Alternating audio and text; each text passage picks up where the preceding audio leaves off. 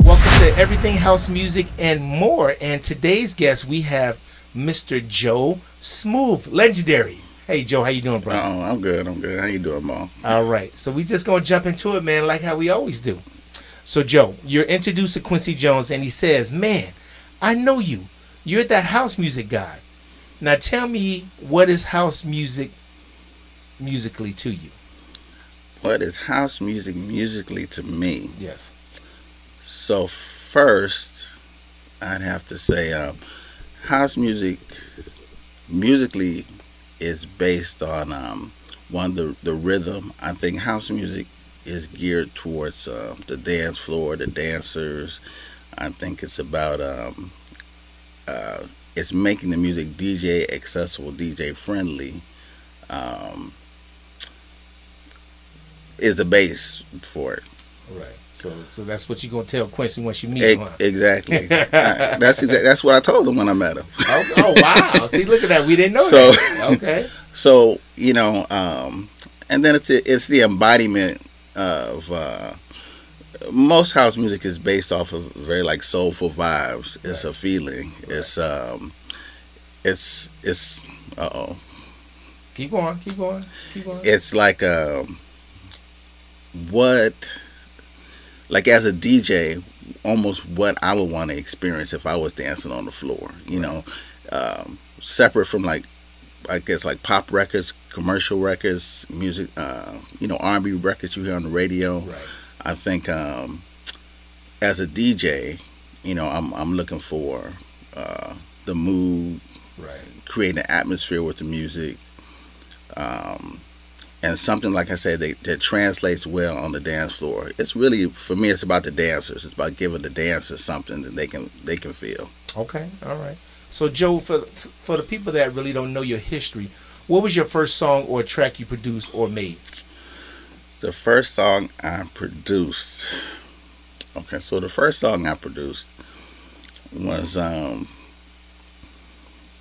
actually was a set of like rhythm tracks. They didn't really have a name to it. Okay. You know, back in the uh, in the early '80s when um, I would say like samplers and drum machines became more affordable. Right. You know, I was DJing back at uh, at Smart Bar. Okay. So I would just I would take my uh, the drum machine and uh, I had one of the first Mirage and Sonic keyboards. Oh wow. Okay. So I would take that into Smart Bar and I would just create songs oh wow. while I was DJing On the fly. on the fly. Okay. Right.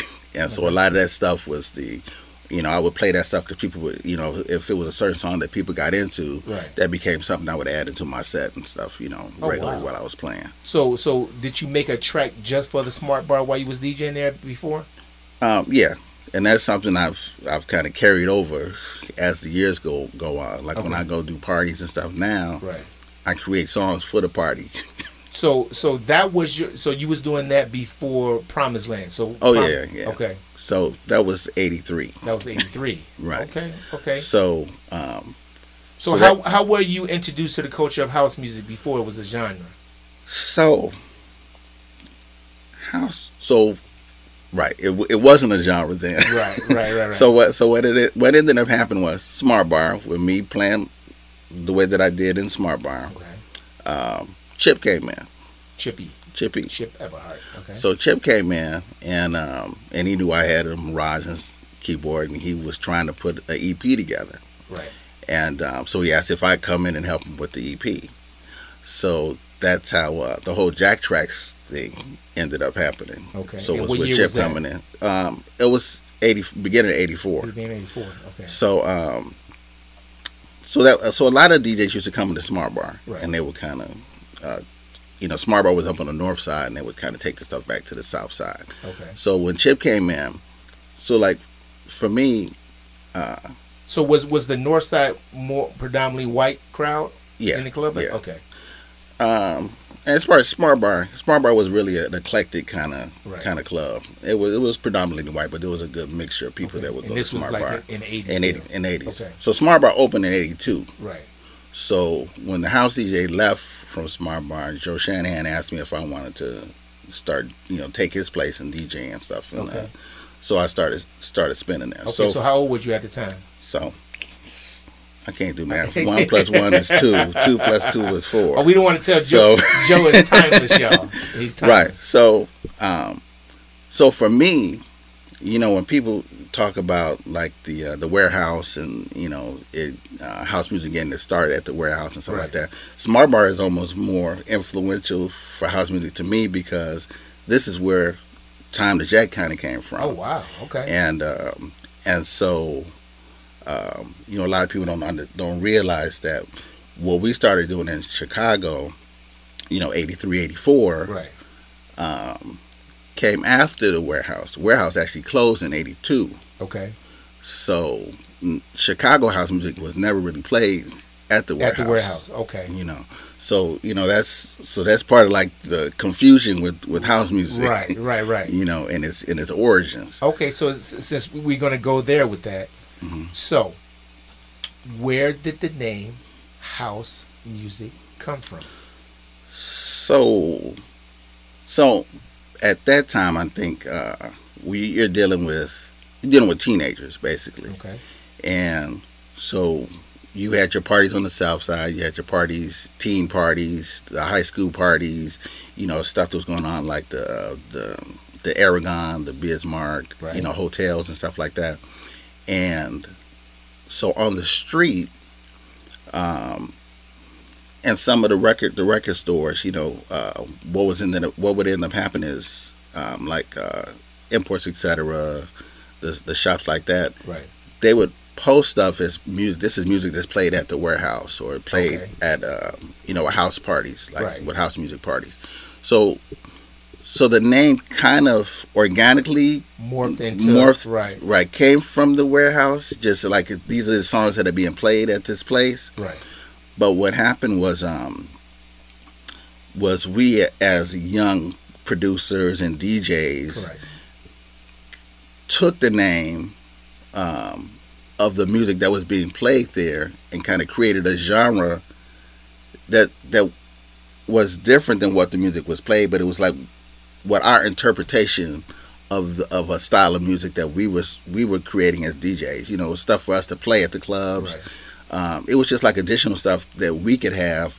Um, that maybe somebody else, the other DJs didn't Right. have, you know, just kind of creating our own lane. That's good that you said it because Wayne Williams said in his la- in my last interview with him.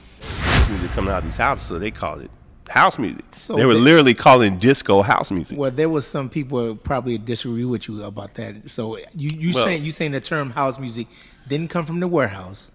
No, man, no, no, no, no. It came from people just playing music in their house. Uh, di- having parties of disco music in their house. There's a lot of confusion.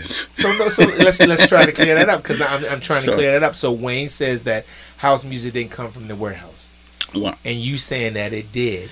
Right. So so the problem comes in there's there's different sex sections of the city, Correct. you know. Right. And so one person's experience might not be the other person's experience. Correct. Um if if you weren't somebody who like I didn't really frequent the warehouse. You know, I went there a couple of times. Um and it was music that was being played at the warehouse. Right. You know, um I won't say there was so many house parties that you know, at people's houses that uh, people would say, okay, this is house party because it's being played at somebody's house. Right. So I mean, like I said, there was different elements that created this whole situation with house.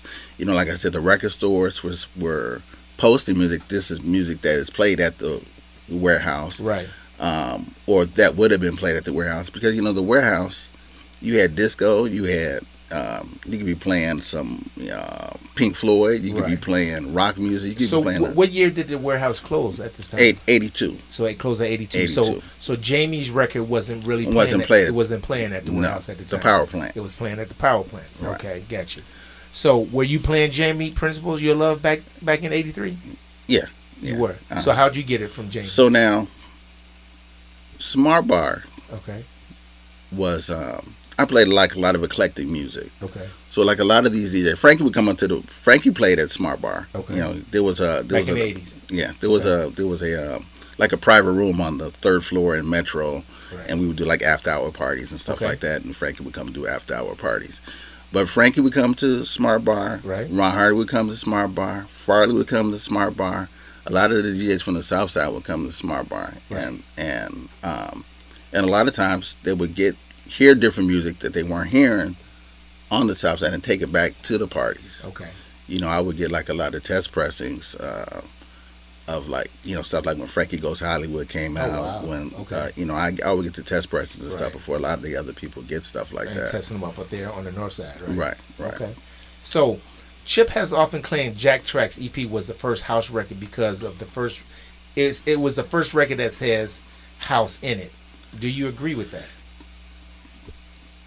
I'd have to agree with this.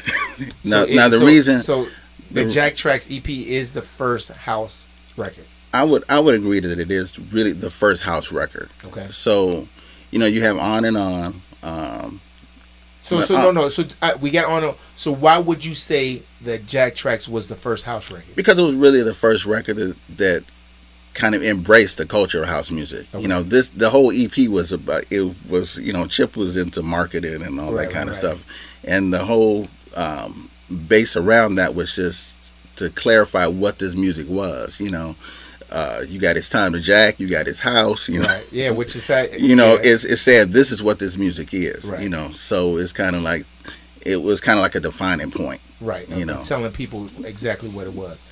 Okay, so since in in in that Jack Trax session that you did, Mm-hmm. what was your part in there, and what was Chip part?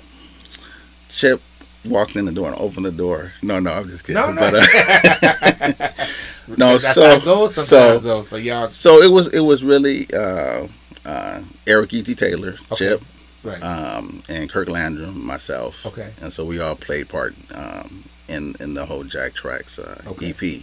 So um, my part, like I had keyboards. I was probably one of the only guys who played keyboards. One of the only DJs who actually could play. Right. You know, so um, so that was kind of my part was uh, getting the music together so that the music was was um, was Okay. right. so what, did you actually help produce it, or you just um, Yeah, was it, yeah, was it, okay, yeah, you did. Yeah, so it was help help on the production Oh, side okay. and, and that. Um, Chip did some drum drum programming. I Right. think you know everybody everybody involved did something. You know with the you know like his house was, it was just something crazy I came up with baseline wise and stuff like that. Um, at the time I was doing um, so with the Mirage I would hook up the drum machine Right. and you know with the drum machines at that time well now too you know with the keypads you can assign notes to the Correct, to the yeah. pads. So I was just doing keeping in the scale and just Oh, kind wow, of coming to something okay. crazy for the. So was was for the mostly baseline. all the gear you was using yours, or was it rented, or um, mine and then the uh,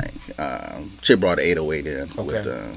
Um, so yeah, it was it's basically just a couple of pieces of equipment, but it Oh, was wow. predominantly mine on the sample and stuff, keyboards see, and like, stuff that's what I'm like saying. A lot that. of people don't know that. You know, it's always Chip as the front person for it. Yeah. So people don't really know the behind the scenes. Right, so that's Like me. you That's were me doing doing the- time to jack. on that. Right. So that's It's my real. voice. Right, right. Get outta It here. Just tuned down time Did you to jack. did you right. get credit for that as a writer? Uh, no.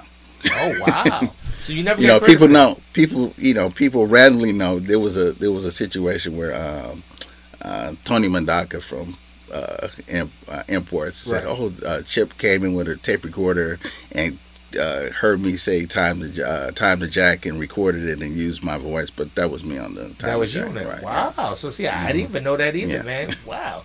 Okay, just so if you could only pick one besides yourself, which Chicago DJ had the most influence on Chicago house music? Was it Frankie, Ron Hardy, Farley Keith, Steve Hurley, or Lil Lewis? In in your opinion, The most influence on house music. Um, it's tough, huh? That is a tough one. Uh, because influence. So, influentially, I would I would have to go with Frankie, Frankie. just because he was uh, a good ambassador for the music. Okay. You know, globally, he was a good ambassador for the music. Right. You know, everybody else, I think Ron played a part in the underground. I think Ron was more supportive of Chicago house music Okay. in Chicago. I think he played it more in the underground clubs. Frankie was a little more vocal, Right. or a vocal DJ, so he wasn't really big on the tracks. Correct. uh, Um, but on- on a, a global scale, um, Frankie was was um, he, you know he was touring globally and supporting the music on a on a bigger scale than any of the other DJs from Chicago. Okay, so that, that's your answer. Frankie Knuckles. Okay. So after Drag Tracks, you later became a staff producer for the label DJ International. How how did that association come about and like why not tracks and why you just went with DJ International? So back in the so after you know Chip and I did the Jack Track CB. So Right. you know initially Chip was you know selling the record out the trunk of the car and Okay. you know going to the places and, and that. But at a point, um, the the demand became really big for for the record. So Right. we needed some more um, you know distribution Okay. and um, Rocky offered that distribution um, channel Oh, for really? the EP. So Okay. that's so that's how I ended up over there with with the international, and me being the guy who could play keyboards. Right. Um, most of the guys who came in needed help working on their projects, Correct. so I ended up working on a um, a majority of the you know. Tyree, Fast Eddie, you know, most of the original guys from DJ. I ended up working on a lot of the Oh projects. wow. Okay.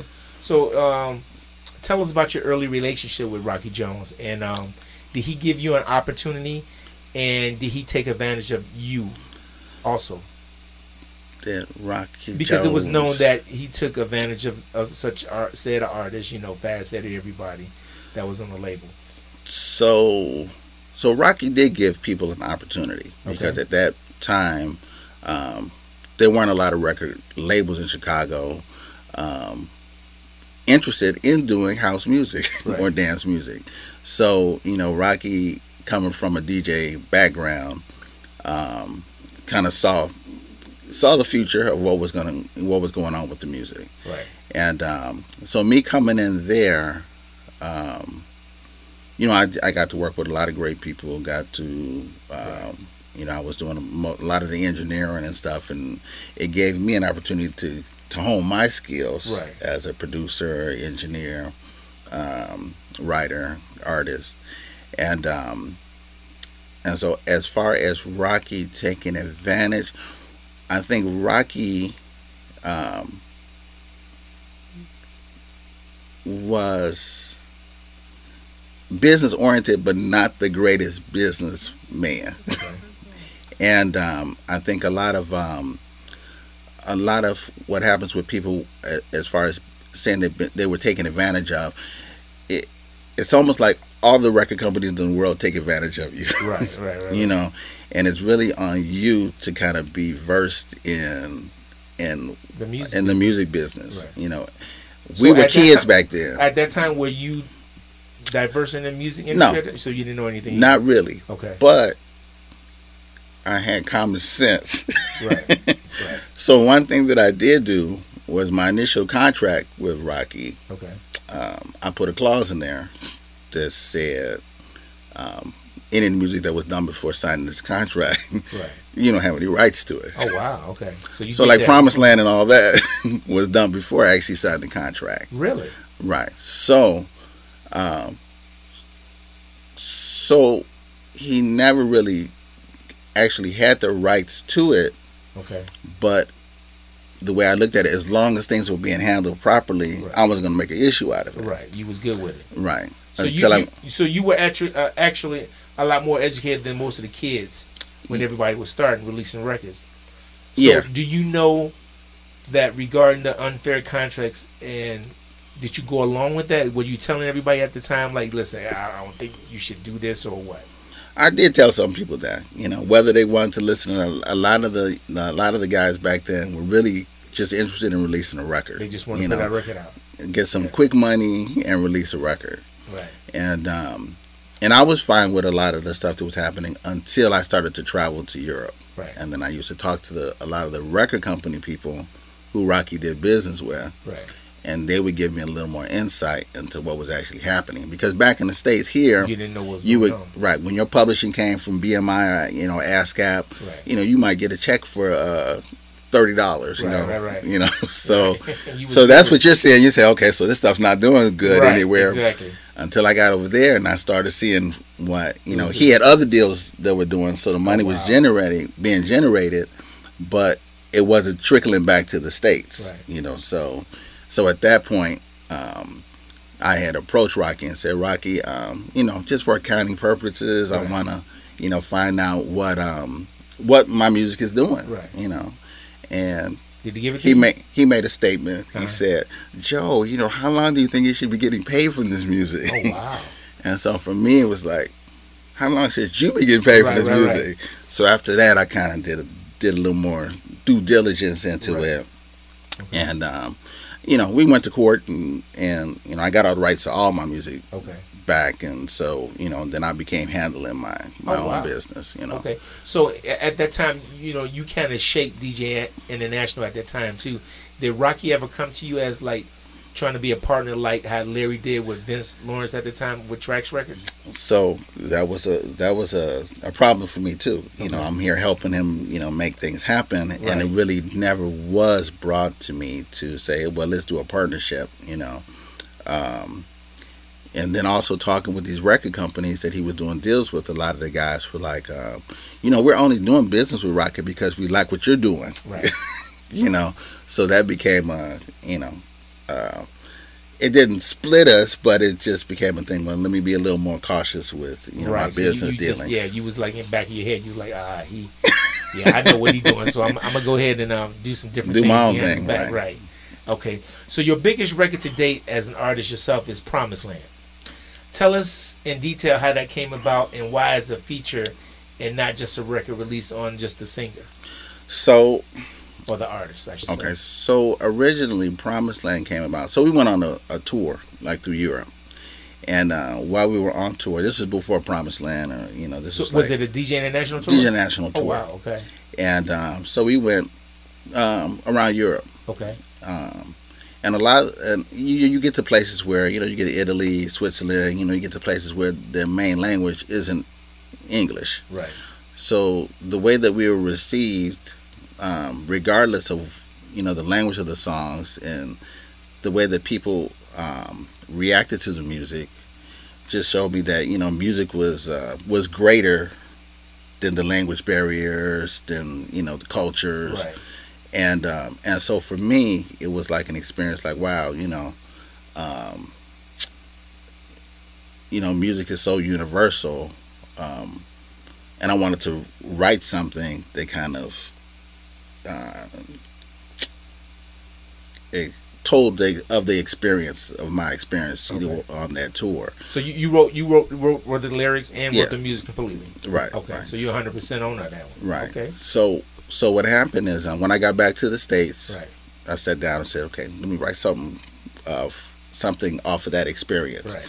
And I, I think it's like was a, a God inspired Yeah. creation. You know, Right, something right. it just came to me and um, and my idea was to make it make it like a classic record. Right. So you know, I used to listen to like Motown and Yeah. you know Stevie Wonder, you know s- a lot of stuff like that. And so for me, I listened to a whole bunch of Motown records, Okay. and so tried to see how they were produced and stuff like that, and their arrangements and all that. And so I kind of took that and said, let me translate this into house, you know, something Oh, wow. that we would do. So so that's where my my writing direction came from. Okay. Um, and then when I when I originally did originally I sang the record. Okay. Okay, so I can sing it like if I was gonna Right, go, right, right. you know, Demo it out, go out right. and right. Right. And then Anthony had done a record for me, um, this record going down Okay. um, back at before Promised Land. Right. So Anthony had done a song I was familiar with Don Conley, um, and I just one I heard certain tones and textures on the record Right. and so I so I got them both to do parts on it, and then I did, you know, so we all three of us are on the record, Right. singing on the record, and I just had them sing it how I would sing it, so I Right. kind of just produced the vocals because Anthony sings a certain way and Don sings a certain way, but neither one of them sing the way that they Right. sang on Promised Land. So Anthony was the singer for Promised Land. yeah, Oh, I thought it was Anthony. Michael Benson. no, Oh, really? Mm-mm. But he Anthony- claimed it all the time. no, Like, no, no, An- Michael sang on the "I'll Be There." oh, I'll be there. Okay. Right. Gotcha. So so um so it became a Joe Smooth record instead of a, s- so now originally I was gonna do it as an Anthony Thomas record. Okay. But um but on the production side, um Benji came to me and said, "No, Joe, this is production. You should do it as a Joe Smooth record. Wow, don't don't okay. do it as a, you know, do it as a f- uh, uh, Joe Smooth because this is a Joe Smooth. This is something that, like if like if you let's say Mo, you do a, a record and you produce something, and um, and it's kind of an embodiment really of your sound. Yeah. you know, you may do it as a as a Maurice Joshua, right. featuring. You know. So so that's really where all that came from, where how it became a Joe Smooth project as opposed to an Anthony Thomas record. Okay, so so you touched on Benji, Benji rest in peace, Benji. Yes. Um, he was a huge part at that time. Tell us about Benji and yeah, you knew and what he did for house music. So Benji Espinosa was a um like I said, rest in peace. He was um he was a strong advocate of house of house music and the Chicago artists. So what he did was, you know, as far as marketing, uh, distribution, he would push Chica- the Chicago sound, um, like New York, um, New Jersey, Right. um, overseas. Like when the when the guys from uh, the UK um, started hearing the music that was coming from Chicago, it was really because of what Benji was doing Right. as far as pushing the music. Right. So I think he was a big played a big factor in getting the sound heard. And what was Benji title at DJ International at that time? Benji didn't have a title. Benji, we don't know what Benji was. No, ben, Benji owned Quantum Distribution, so he owned the distribution company. Okay. So that was who DJ was distributed through. Ah, okay. So they were just housed in the same. Ah, Yeah. house in the same place, and Benji just did all the Right. distribution for him. Ah, good, good to know that. So, you were around for the emergence of both house and hip hop. Both struggled to get mainstream recognition at first. Why do you think hip hop got it and house didn't? So I think the biggest reason House didn't get the recognition is because back at that time, Rocky and Larry were trying to brand the labels as opposed to branding the artists. Right. So with hip hop, you had artists that you could re- see and relate to. Right. With house music, you had a sound, Right. but the artists weren't featured. I think Promised Land is really one of the only videos that was done back then. Right. You know, and if um if I, I think if more artists had music videos or um, you know, they were put in the press a little bit more, there were stories created around them, I think house music would have would have developed in a different light than it did. Okay. Now, and you was also w- one of the trademarks in what Chicago created was hip house.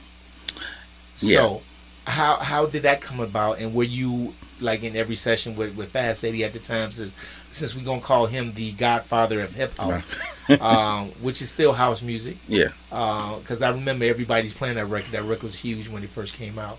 So, what was the stories for from from then back? You know, creating the, the sound of the hip hop sound. So I mean, that was really on you know Fast Eddie and you know him as a rapper. Okay. You know he he wanted to embrace. Um, it was really like a new sound, him and Tyree. You know, Right. it was really something new to to do with house music. You know, you got old records like uh, TSOB, Right. um, but this this had a different funkiness to it. Yeah. You know, um, I wasn't in a recession where Eddie Eddie you know is is talented on his own as a Right. producer. Right. You know as well, and um, he would come up with his own ideas. You know at that point when we were doing with with uh, Fast Eddie it was me.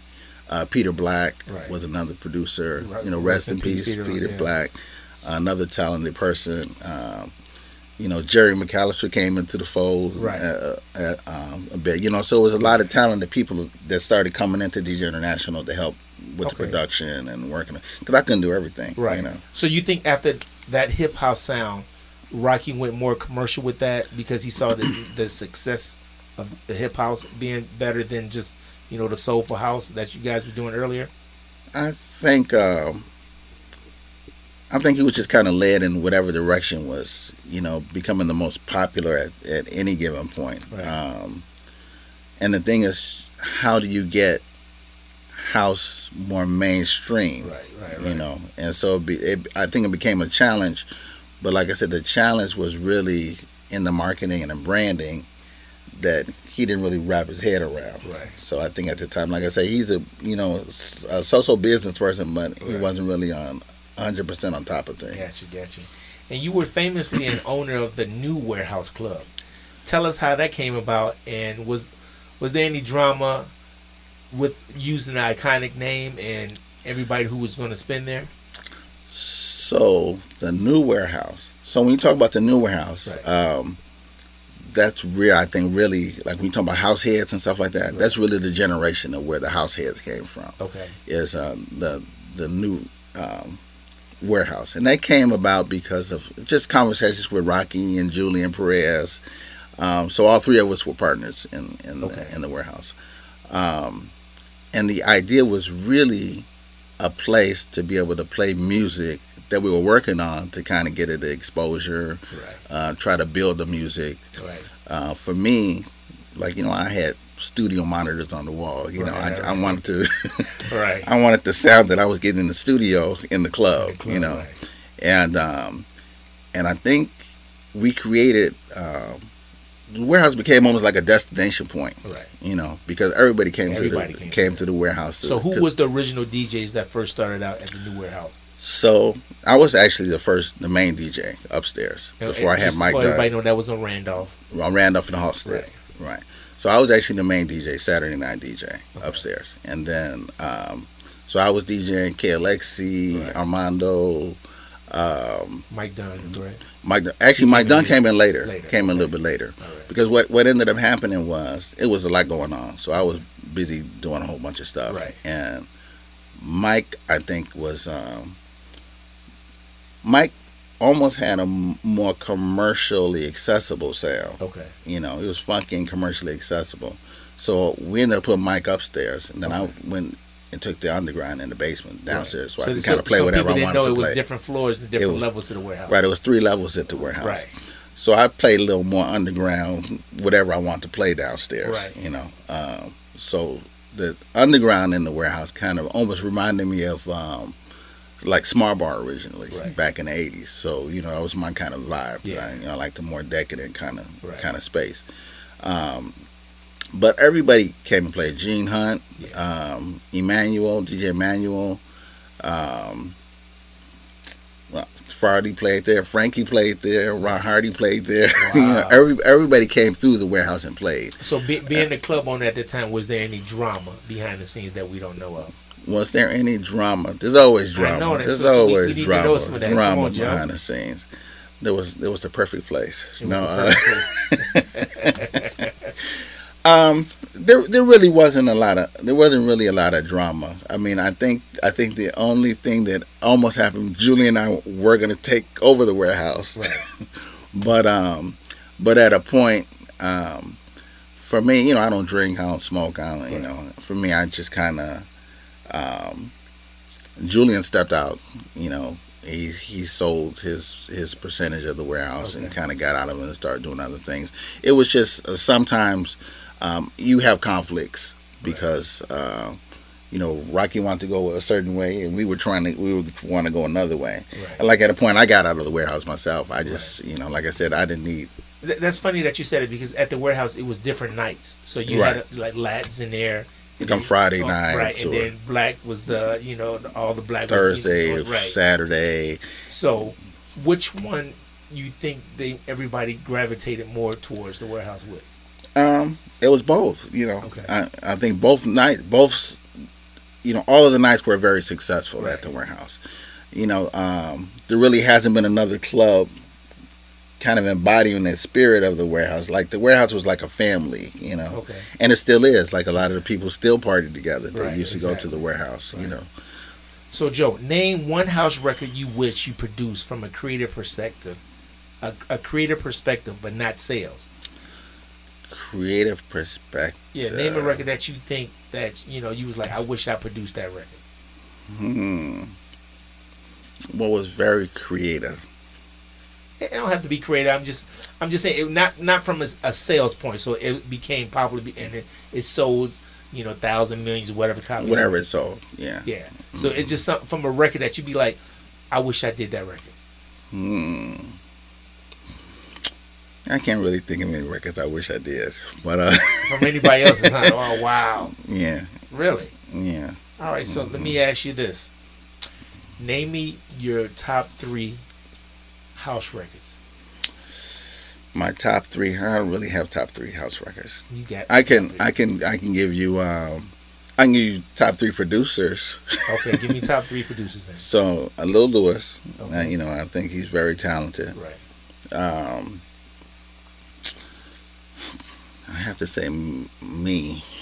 Okay. Besides yourself. Oh, Joe. beside myself. No, Besides okay. yourself, um, you got Lil Lewis, right? Come on now, the ego kicking in. y'all. I'm just I'm just kidding. But um, right. So Lil Lewis, Right. um, I like what um, Louis Vega okay. um, and uh, there's a guy. What's the guy? Uh, Maurice Joshua. Uh, come on. No, no, man. really, no, no, no. no, You're one of my top producers. I appreciate that, Yeah, yeah, absolutely, All right, absolutely. Good, good. Well, ladies and gentlemen, you heard it right here. The legendary Joe Smooth. Thank you for joining the show at Everything House Music and More, Joe. I appreciate this, man. Taking time out doing this for us. And remember, you can see him on all on social media. Joe is out and everybody, everywhere. And um, you have Mm-hmm. anything else to sh- uh, say before we close up, Joe? Um, just, um, just if you if you love the music, apply yourself. Um, you know, don't let uh, don't let the obstacles get you down. Sure. And you know, you have a lot of DJs um, who complain about not being able to play somewhere. Right. you know, I think um, you guys need to create your own lane. Yeah, you you know, when when uh, when I first started DJing, there were a million DJs on the South Side, Right. and so I went up north and created my own lane at Smart Bar. Correct. You know, and um, not to say you know it's the market is oversaturated. And another thing, you know, DJs complain about not being able to play. There's only so many places, and every DJ can't play. Right. Right. Right. you know, because there's only so many places to play. So, you know, if everybody was playing, nobody would make any money, and um, this whole culture would, would kind of vanish because nothing, nothing, would- it wouldn't be successful Right, because it's just there's not enough room for everybody. Right. But create your own lane, you know. Absolutely. Mm-hmm. All right, y'all. Y'all heard it there from Joe Smooth himself, y'all. So once again, thank you, Joe. I appreciate you, man. God bless.